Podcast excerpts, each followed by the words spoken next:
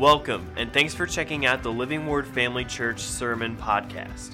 Before we get to the message, we'd like to invite you to check out Living Word Family Church if you don't already have a church home. For more information, you can check out our website at living word family dot org. Morning again. It's Palm Sunday, right?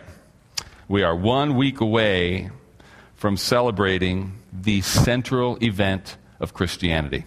In fact, I would argue it's the central event of history, the resurrection of Jesus Christ. We have said it many times.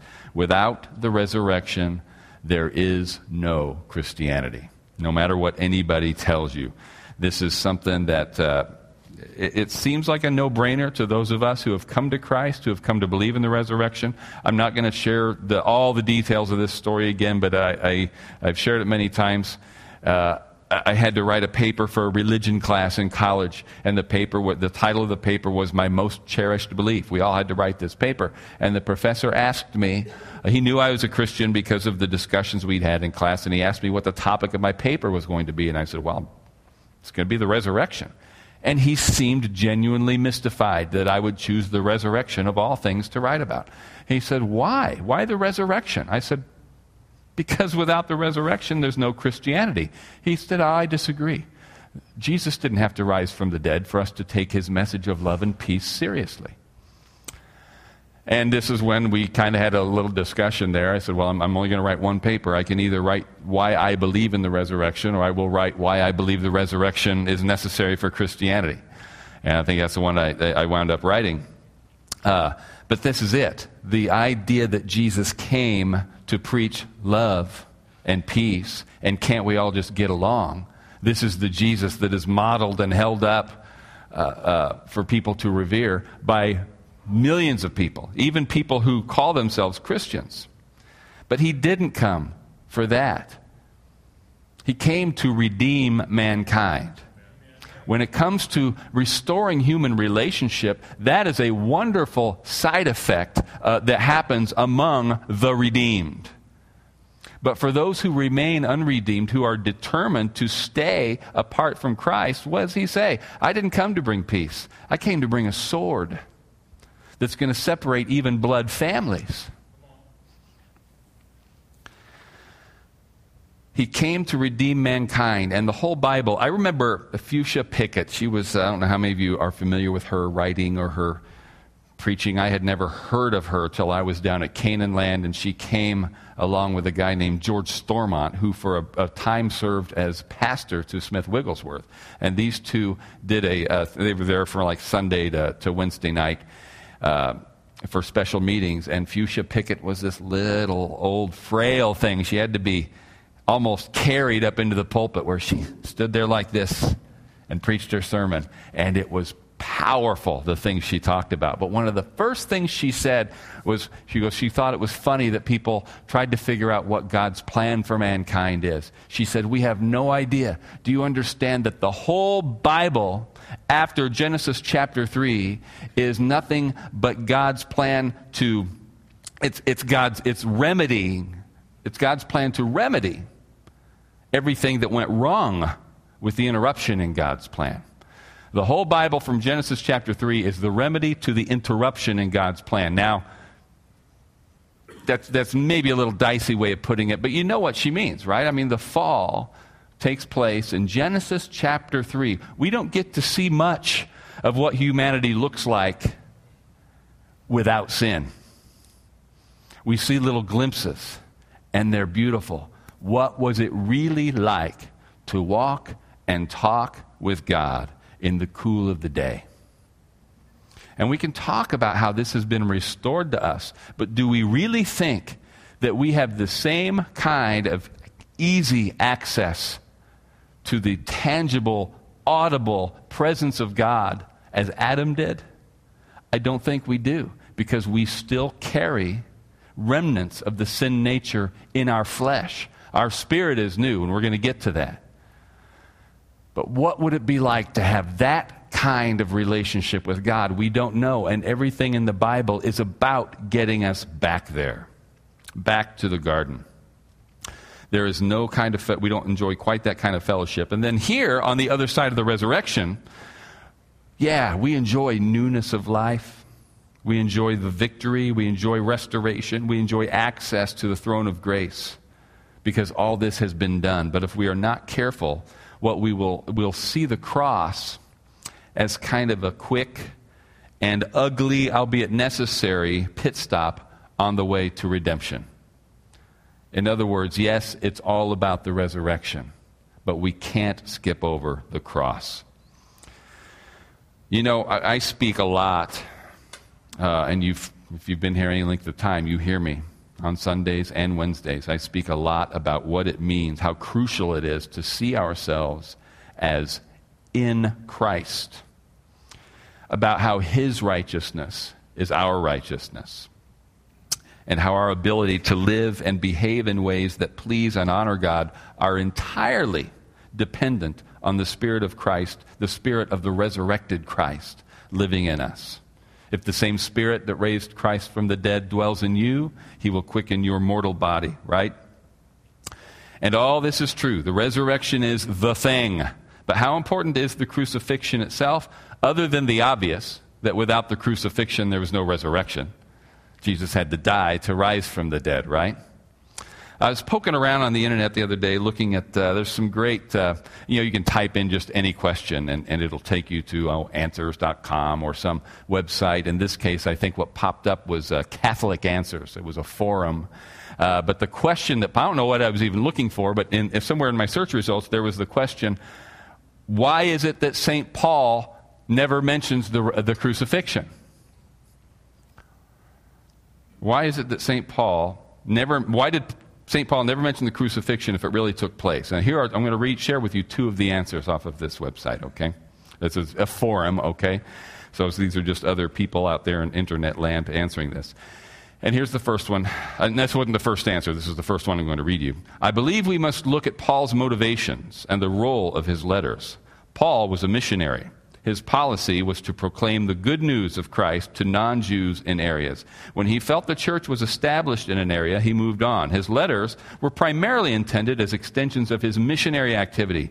Paul provided advice, encouragement, and correction in his absence. At times, he would address specific problems in a community. He applied theological insight to the issues. These letters were intended to be read publicly. Many of the problems that Paul encountered in his communities are the same problems we encounter today, and his answers are the same answers we need today. His advice tells us how to behave in our world as we encounter the difficulties and mixed messages we receive from the media and relativism in society. Hope this makes sense. Peace. That's kind of a non-answer, but this is this person's attempt to explain why Paul doesn't mention the crucifixion. Here's another one. Uh, a certain author has postulated that Paul, this is my favorite one, by the way, uh, Saul of Tarsus, did play a role in the crucifixion of Jesus, but it was so horrific that Paul didn't want to admit to it. Likewise, Paul said he held the clothes of those who stoned Stephen to death, but he could well have played a more aggressive role. Saul of Tarsus was a thug and maybe a vicious murderer. After his epiphany, it would hardly serve him to say that he was in the crowd who called out for Jesus' crucifixion or assaulted Jesus when Jesus was carrying his cross. There are limits to forgiveness, after all. The early Christians were suspicious of him enough as it was. In this scenario, Jesus would have been crucified in early A D thirty-six, with Stephen being stoned several months later. In other words, what he's saying is the reason Paul never mentions the crucifixion is he had something to do with it, and he was embarrassed, and he was afraid if he mentioned the crucifixion, nobody would listen to what he said. Thank God, most of the answers were simply people pointing out how wrong the question was in the first place. Uh, people say, you've been sadly misinformed, you've been duped, have you read your Bible? And then they would list scripture reference after scripture reference where Paul specifically references the crucifixion. He does it all the time, and there's nothing ambiguous about it. We've, we've been in Galatians lately, so let's start with this in uh, Galatians chapter three. If you've got your Bibles, open them. If you don't, you can read off the screen. Galatians chapter three. Verse one, O foolish Galatians, who has bewitched you that you should not obey the truth, before whose eyes Jesus Christ was clearly portrayed among you as crucified? Galatians six fourteen. But God forbid that I should boast except in the cross of our Lord Jesus Christ, by whom the world has been crucified to me and I to the world." First Corinthians chapter one, verse thirteen. "Is Christ divided? Was Paul crucified for you, or were you baptized in the name of Paul?" First Corinthians twenty-two, uh, sorry, one twenty-two. "For the Jews request a sign, and the Greeks after wisdom, but we, pe- we preach Christ crucified, to the Jews a stumbling block, and to the Greeks foolishness."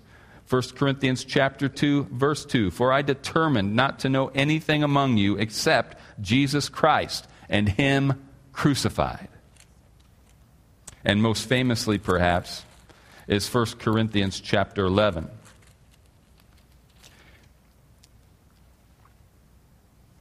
verse twenty-six, "For as often as you eat this bread and drink this cup, you proclaim the Lord's death till He comes." My question is, you know, these are This is a handful of references. Several times, in addition to talking about His death, about His crucifixion, He references the cross of Christ. My question, especially this time of year, is how can He ever, or why would He ever, mention the cross of Christ, the crucifixion of Christ, the death of Christ, without mentioning the resurrection of Christ?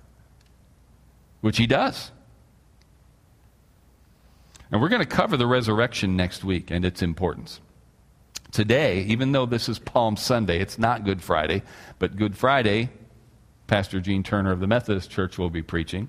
Uh, we're doing that as a community service. So this is going to be sort of a combination Palm Sunday, Good Friday message today. And we're going to look at the crucifixion.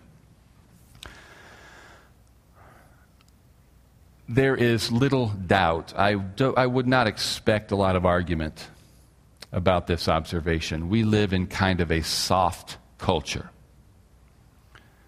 Words like triggered and snowflake and safe spaces have joined words and concepts like acceptance and tolerance.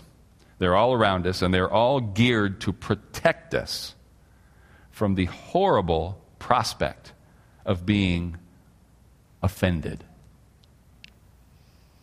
And nothing offends us more than being judged. The judgmentalism is the worst thing I can think of that you can be accused of. Judgmentalism tied together with intolerance, which they extend to believe, you know, you know, well, if you do not tolerate this, if you judge this, that equals hate. And pseudo-Christians, as I mentioned earlier, love to hold up Jesus as the ultimate expression of non-judgmentalism, of tolerance, of acceptance. And there's a problem with that, of course. I've talked about this before, so I'll just mention it for now. But every miracle Jesus did included some measure of judgment. When He approached the man, the lame man at the pool, He approached him to heal him, and He asked him, "Do you want to be made well?"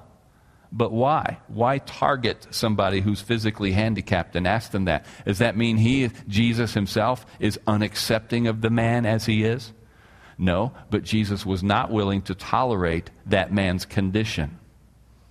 When He healed the woman with the uh, that the, was bent in half, remember, in the synagogue on the Sabbath, and He's getting ready to straighten her up, and they're like, they're watching Him to see if He's going to perform a miracle on the Sabbath. We've been talking about this a lot on Wednesday nights.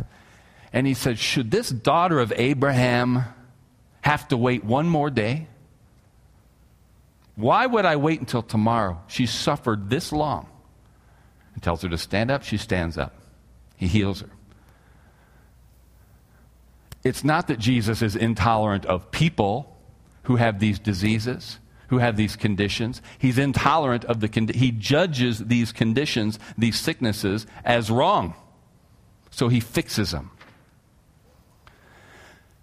And obviously, how many times did He heal somebody and then say, "Now, go and sin no more"? He said it, we know, to the woman who was caught in adultery. He said it to the man at the pool of Bethesda. Now stop sinning, lest something worse comes on you. Now this poor guy's been laying down there in this condition for all these years, and this is practically the first thing Jesus said. Can't you let the guy just enjoy life for a while before you start talking about sin?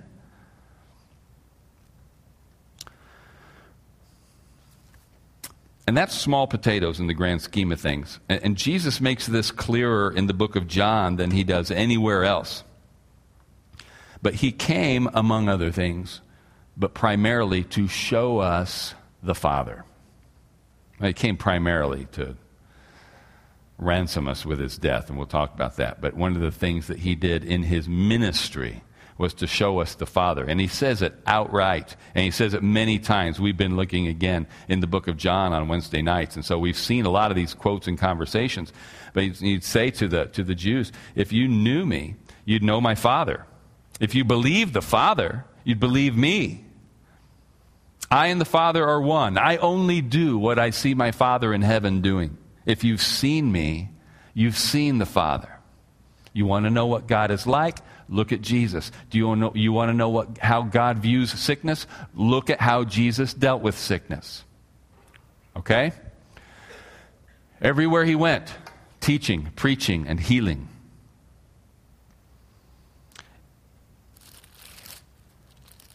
We're not going to be there for a little while on Sunday mornings, but I want you to go ahead and look at Colossians. Chapter one, verse fifteen says this, he, speaking of Jesus, is the image of the invisible God, the firstborn over all creation. Colossians one fifteen, he is the image of the invisible God. That word image means the exact representation. And we'll read on in chapter one, pick it up in verse nineteen. For it pleased the Father that in him all the fullness should dwell, and by him to reconcile all things to himself. By him, whether things on earth or things in heaven, having made peace through the blood of his cross. And you, who were once alienated and enemies in your mind by wicked works, yet now he is reconciled in the body of his flesh through death, to present you holy and blameless and above reproach in his sight. And you want to talk about judgmentalism, stay in Colossians, turn over to chapter three, and look at verse five.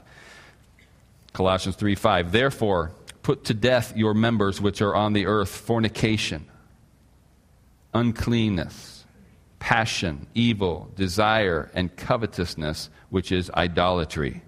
Because of these things, the wrath of God is coming upon the sons of, dis- of disobedience. This... Uh, This is what I really want you to see. This kind of goes back to this idea of, well, I like Jesus better than the Old Testament God. I like the New Testament God, Jesus, better than I like the Old Testament God, God. Because the Old Testament God is this wrathful, vengeful, judgmental, angry God. And the New Testament Jesus is peaceful, tolerant, loving, and accepting. And Jesus is making clear, I am the exact representation of God. The things I speak are the things I hear him speak. The things I do are the things I see him do. There is no difference. I'm not a calm version of an angry God. And the wrath of God is being poured out on the sons of disobedience. So he says, put these things away. Kill these things. Now, when we get to Colossians, you'll see that verse doesn't need to be scary to us. Okay? But that's it. God didn't stop judging sin. He didn't stop calling sin, sin because of the cross. Sin is still sin. And the wrath of God is going to fall on the sons of disobedience. That's just not us, right? But but I sinned today. Does that mean if I did something like that, some of that wrath is going to fall on me? I want you to know this. God loves you. And?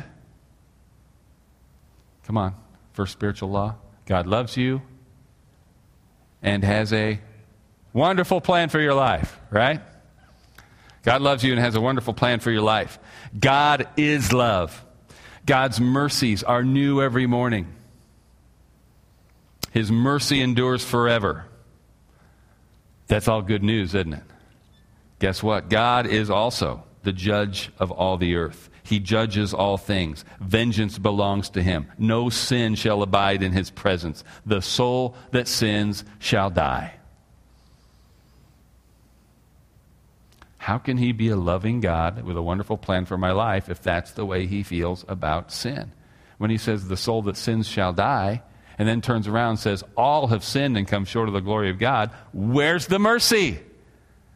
It's easy to say you're merciful if you don't have to be merciful toward anybody. I am merciful to everybody who doesn't sin. I am merciful to the sinless. Unfortunately, that's nobody. So what's reserved for you? Wrath. He's a just God. There is no remission of sin without shed blood. The bottom line is this: God is holy and we are sinful. The difference between fallen man and God is a profound difference, and that difference is sin. Ah, but God is love, and he's merciful, so he forgives our sin. The end. Praise and worship team, come on up. Stop. Nope, nope, nope, nope, nope. But God is just. We go back and forth. He cannot, in his holiness, ignore sin to forgive us. That's kind of how we see forgiveness. Well, I'm just going to forget about it. Can't undo it. You can't unsin against me. So if I'm going to forgive you, I just have to forget about it.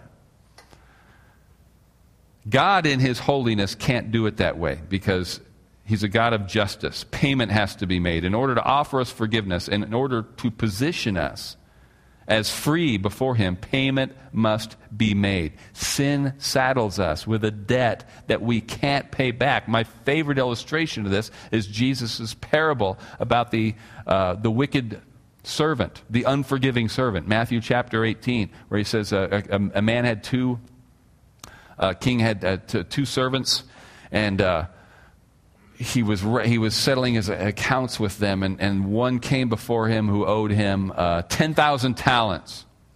Now, you can do your search and find out what that's supposed to be worth, and they'll say, well, it depends on talents of what. But the, the bottom line is this represents about one hundred to one hundred fifty thousand years' wages. one hundred fifty thousand years of wages. In other words, this is a debt that this servant has no way of paying. And what's he say? Just be patient with me. The king say, You're gonna, I'm going to cast you into prison, you and your family, until the debt's paid. He said, have patience with me, and I'll repay it all. Now, that's a cry from his heart. I will do everything necessary to pay you back. And yet the size of the debt told the king that there's no way. No matter how sincere he is, no matter how much he means to pay me back, we both know there's nothing he can do to dig himself out of this hole. So he forgives the debt. He forgives the debt. Hang on to that thought a second, as we just, to follow up. If I were preaching a sermon on forgiveness, the next part's the part I would focus on more. But then there, this servant went out to another, to one of the, to his fellow servant, who owed him about uh, one hundred days' wages, and said, pay me, or I'm going to throw you in jail. And he says, just have patience with me, I'll repay all. But he was unwilling and had him turned over to the jailers. And then the king heard about it, and it was not a good scene. He, and, and he had him he had him cast into the, into prison, and this is the picture that Jesus paints uh, for us. This is how God's going to treat us if we don't forgive our brothers from our heart, right? But going back to this first one, the one who owed the unpayable debt. And it says the king forgave him. What does that mean? Somebody paid it. Who was it? It was the king. He's out that money. It had, it had been finance for this guy, and now it was a gift. It wasn't like that debt went away. The king just assumed it. It was free for the servant, but costly for the king. God loves us. God's heart is to forgive us, but the debt has to be paid. God's wrath will be poured out on the sons of disobedience because of sin. That wrath has to fall. Judgment has to be carried out. And the horror and the beauty of the cross is that there, at the cross, Jesus was made sin for us. The cross, as we see it, and rightly so, is a symbol of the great mercy of God. It is also a symbol and a reminder of the most judgmental act in history. The most judgmental act in history was when God took our sin, laid it on Jesus, and let his wrath fall on all that sin. You think back to Moses when he was... Um, he's on the mountain. He's getting the Ten Commandments. Do you remember this? And God tells him, Moses... the people have defiled themselves. They've made a golden calf and they're worshiping it. I'm going to destroy them. And Moses says, Moses intercedes. He says, God, please don't do this. The Egyptians are going to hear about it. It's going to make you look bad. They're going to say, oh, God got him out of Egypt, but he couldn't get him any further than that, please. And because Moses interceded, and he had a covenant with God, God relented. A little bit later on, he says the same thing. Moses, stand here with me. I've seen this people. They're stubborn. They're hard-headed. I'm going to wipe them out, and I'm going to start all over with you. I'll make a great nation. Time is nothing to God. I'm going to start all over with you. What an honor. Moses was going to be the next Abraham. And Moses was like, no, if you're going to do that, if you're going to destroy them, you I'm going to stand with them, and you'll have to destroy me too. This is literally standing in the gap for the people. And you've heard me preach on this before. I am one hundred percent convinced that God, and if he really wanted to destroy him, he, he didn't have to have Moses' permission. He could have just done it. But he told Moses, specifically so that Moses would intercede, would stand in the gap. In this case, Jesus was that one who stood in the gap. Only this time, God didn't turn from that wrath. He went ahead and let it fall on Jesus. Jesus stood there in our place, and rather than saying, okay, since it's Jesus, I'm not going to do it. No, he let all that wrath fall. Now here's the thing. Again, try to think of it outside of time. All that wrath was poured out on the sin of mankind. All of your sins, your sinful acts, all of your iniquity, your sin nature was judged at the cross.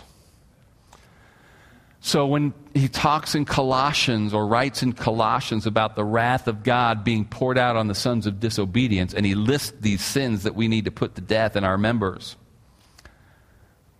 first, first read through there is, if the wrath is, of God is still going to be poured out on this, then what good did the cross do? He's not talking about that. He's saying, since you have already been redeemed, stop doing these things. You're not among the sons of disobedience. Who are you? You're the sons of God. Therefore, stop doing these things, because that's not what sons of God are supposed to do. You're supposed to be walking in resurrection power. You're supposed to be walking in the Spirit by the power of the Holy Ghost, the same Spirit that raised Christ from the dead. It's supposed, you're supposed to let him live this life through you, and that doesn't include these things. So stop doing the things that are going to bring the wrath of God on the sons of disobedience. When his wrath is poured out, guess what? We are in Christ. Our portion of that wrath, and we have a portion, every single one of us, but our portion of God's wrath has already been absorbed in Jesus Christ at the cross.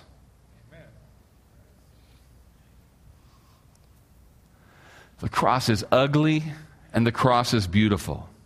God showed us what this was going to look like when he gave him, when he gave uh, Israel this, the sacrifice system. Listen, there's, here's how you worship me. Here's how I want you to live. And in his great mercy and in his foresight, he knew they weren't always going to do it right. So he said, so when you blow it, here's what you do. You uh, pick some flowers, and you wave them before me and say, I'm sorry, God, and go about your business. No. You bring an animal and you kill it before me. I want you to see the blood. I want you to experience and see the death that results from sin. Now, nobody who paid attention, nobody who really was listening to God, really believed that the blood of these animals cleansed them. The word was atonement, which meant covered them. They were covered. And this was expressed most fully and most beautifully on the Day of Atonement, when the blood of a lamb was carried behind the veil into the Holy of Holies and poured out on the mercy seat, the covering of the ark. And all of this was to show us a picture of what Jesus was going to do. What these sacrifices, which had to be done over and over and over, represented, Jesus did once and for all. His blood didn't cover our sins for another year. His blood washed our sins away. And what does that mean? It means now when I read about sin, I should be conscious about what I do. Good heavens, you think Paul... Paul certainly writes about the cross. He certainly writes about forgiveness. He certainly writes about the resurrection. But he writes a lot about sin, too. So does Peter. So does John. We are not. The message of the cross is, is not, Jesus paid it all so I can do whatever I want. It's, look what my sin did to Jesus Christ. Look at what God had to pay to get me free from that. Why do I want to go back into that? Why do I not want to honor God with my life since He paid such a dear, dear price to save me?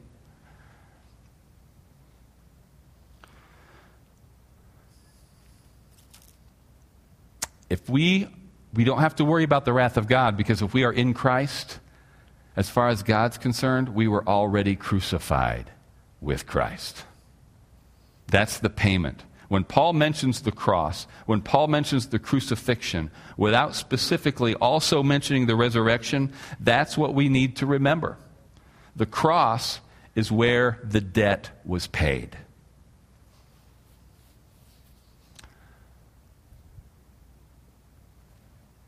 Please, and this is where I've only, it's, I haven't done an in-depth sermon on this, but I've mentioned it from time to time.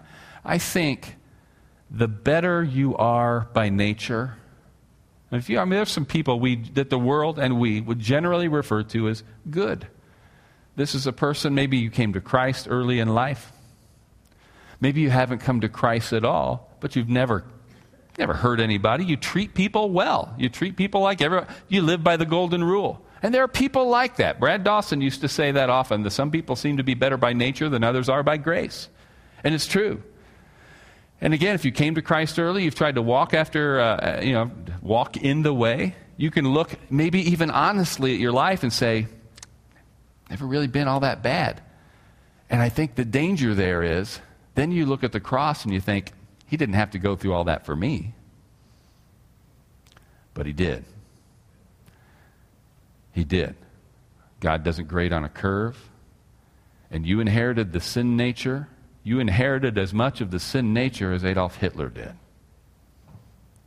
The sin nature that even causes you to be tempted to do. Maybe you look at your life, you look at the outworkings and say, I've been tempted just as much as anybody else, only I've made better choices. Jesus said, if you're tempted, if your mind goes that way, even if you didn't act it out, that the fact that you think this way is indicative of the sin nature that reigns in you. If you so much as look at a woman lustfully, you've got the same problem as the person who acts on that and commits adultery. You've got a sin nature. This is what He redeems us from. And no matter how good you act, the cross was necessary for your salvation. The price for your redemption is the cross.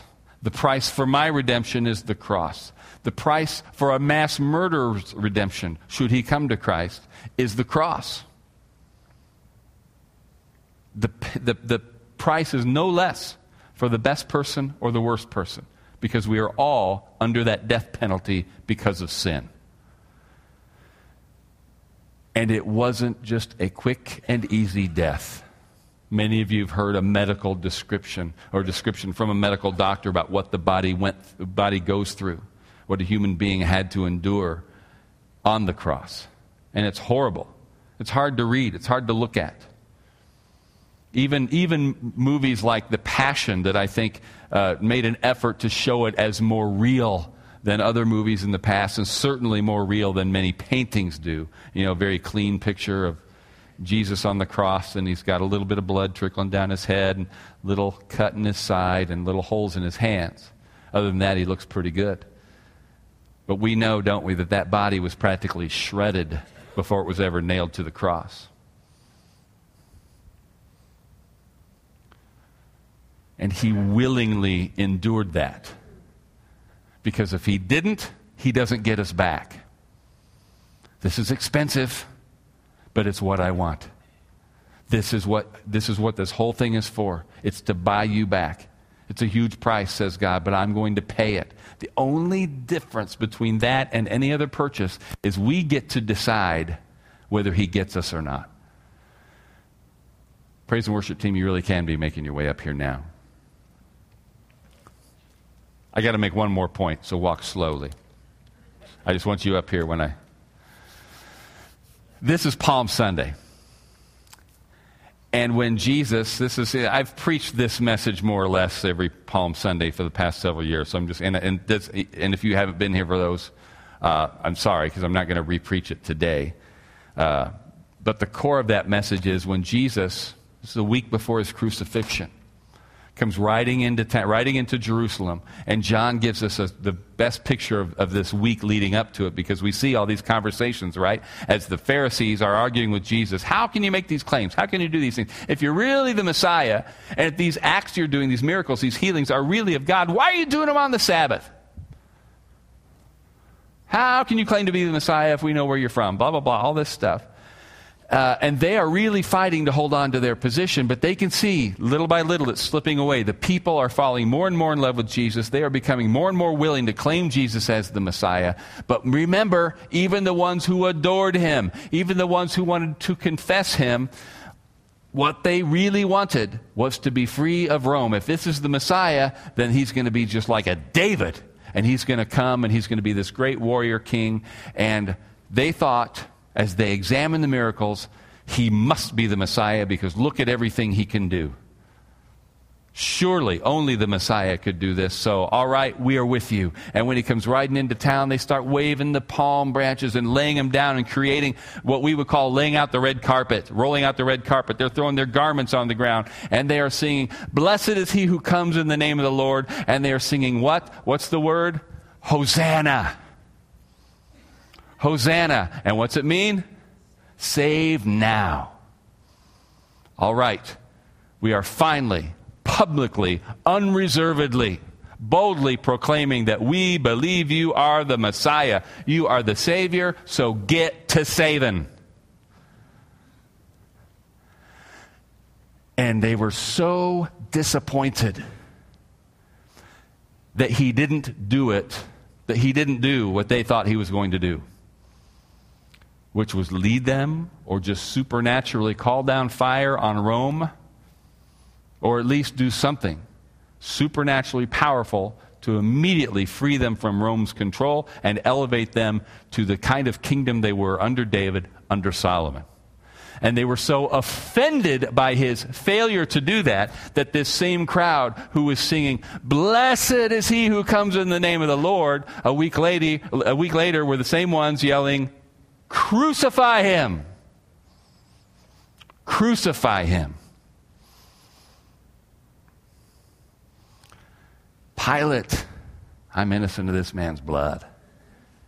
The crowd who was saying, "Blessed is he who comes in the name of the Lord," said, "His blood be on us and our children." They didn't know what they were saying, though, did they? His blood, oh yes, by all means, his blood be on me and my children. Save us, save now. That's exactly where he was going. To the cross, to save them. Not from Rome, but from sin. He was saving them from the very thing that put them under the thumb of Rome, and the Greeks before that, and the Persians before that, and the Babylonians before that. their sin. And not just them, but the very people who had kept Israel under their thumbs. He was going to the cross to save them. His blood be on us and our children. And if his blood is on us, then we're saved. We're forgiven. Suddenly we get that mercy. The judgment that was poured out on Jesus at the cross on Good Friday pays the penalty for the sin. Stand up with me while I ask you this. You know he paid it. You know he went to the cross. Historically, there's, there is very little argument or doubt that Jesus was crucified. Secular historians and people who don't believe might want to argue about whether it had anything to do with anything else. We know it did. And next week we will see how the resurrection was absolutely necessary for the crucifixion to mean anything. But we know he went to the cross, we know he went willingly, and we know he went there to pay the price for sinful humanity to be saved. What we also need to know, every one of us needs to know, is that that doesn't mean everybody's saved. The fact that everybody's not saved doesn't mean God didn't pay enough. It doesn't mean that Christ's death wasn't sufficient. It means that many of us remain unconvinced or simply unwilling to accept that payment for our sin. There's something too big, too scary, and it really hurts our pride. Hey, if I owe God something, I'll pay it. Or even worse, he didn't have to die for me. I've never done anything that I owe any man anything. I've lived by the light that I have, and I've got nothing to be ashamed of. What do I need saved from? I'm a good man. It really does take the Spirit of God to show us. And it's what Jesus said when the Holy Spirit comes. He will convict men of sin. Live the gospel and preach the gospel. Live your life in such a way that people know you have something that they need. Preach the gospel so they know exactly what it is they need. But never forget to pray, because you, with all of your persuasion and all of your living the gospel, cannot convict the sinner of sin. Only the Holy Spirit can do that. We have to be talking to God about people as much as we are talking to people about God. But when we come to that moment where it hits us, I am lost.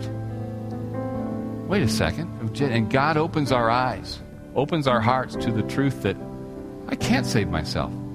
I really am not good compared to a holy God. Doesn't matter if I'm better than my neighbor. Certainly doesn't matter if I'm better than Hitler. That's setting the bar pretty low, right? I'm not good enough for God. Jesus died, and he died for me. God the Son, Jesus Christ, is Lord, and he died on the cross, and God raised him from the dead. You believe that, and you make that confession? The same Paul who wrote these other things about the crucifixion said, you'll be saved. If you'll confess with your mouth the Lord Jesus Christ and believe in your heart God has raised him from the dead, you will be saved. Saved from your sin, saved from a destiny in hell that keeps you forever separated from God. My question is a simple one. Have you done it? Have you made that decision? Have you made that confession? Have you prayed that prayer? If you haven't, will you do it today? Say, no, I want to wait till Easter. Easter's a bigger deal. Don't wait another week. Today is the day of salvation. Now is the accepted time. And you can come next week and just celebrate and enjoy it with the rest of us Christians. Redeemed believers.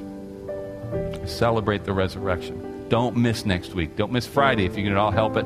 Certainly don't miss next Sunday. It's not just going to be a great breakfast and uh, look at everybody's pretty hats and lavender shirts and shiny ties. You're going to hear an important message I believe will help you appreciate the significance of the resurrection.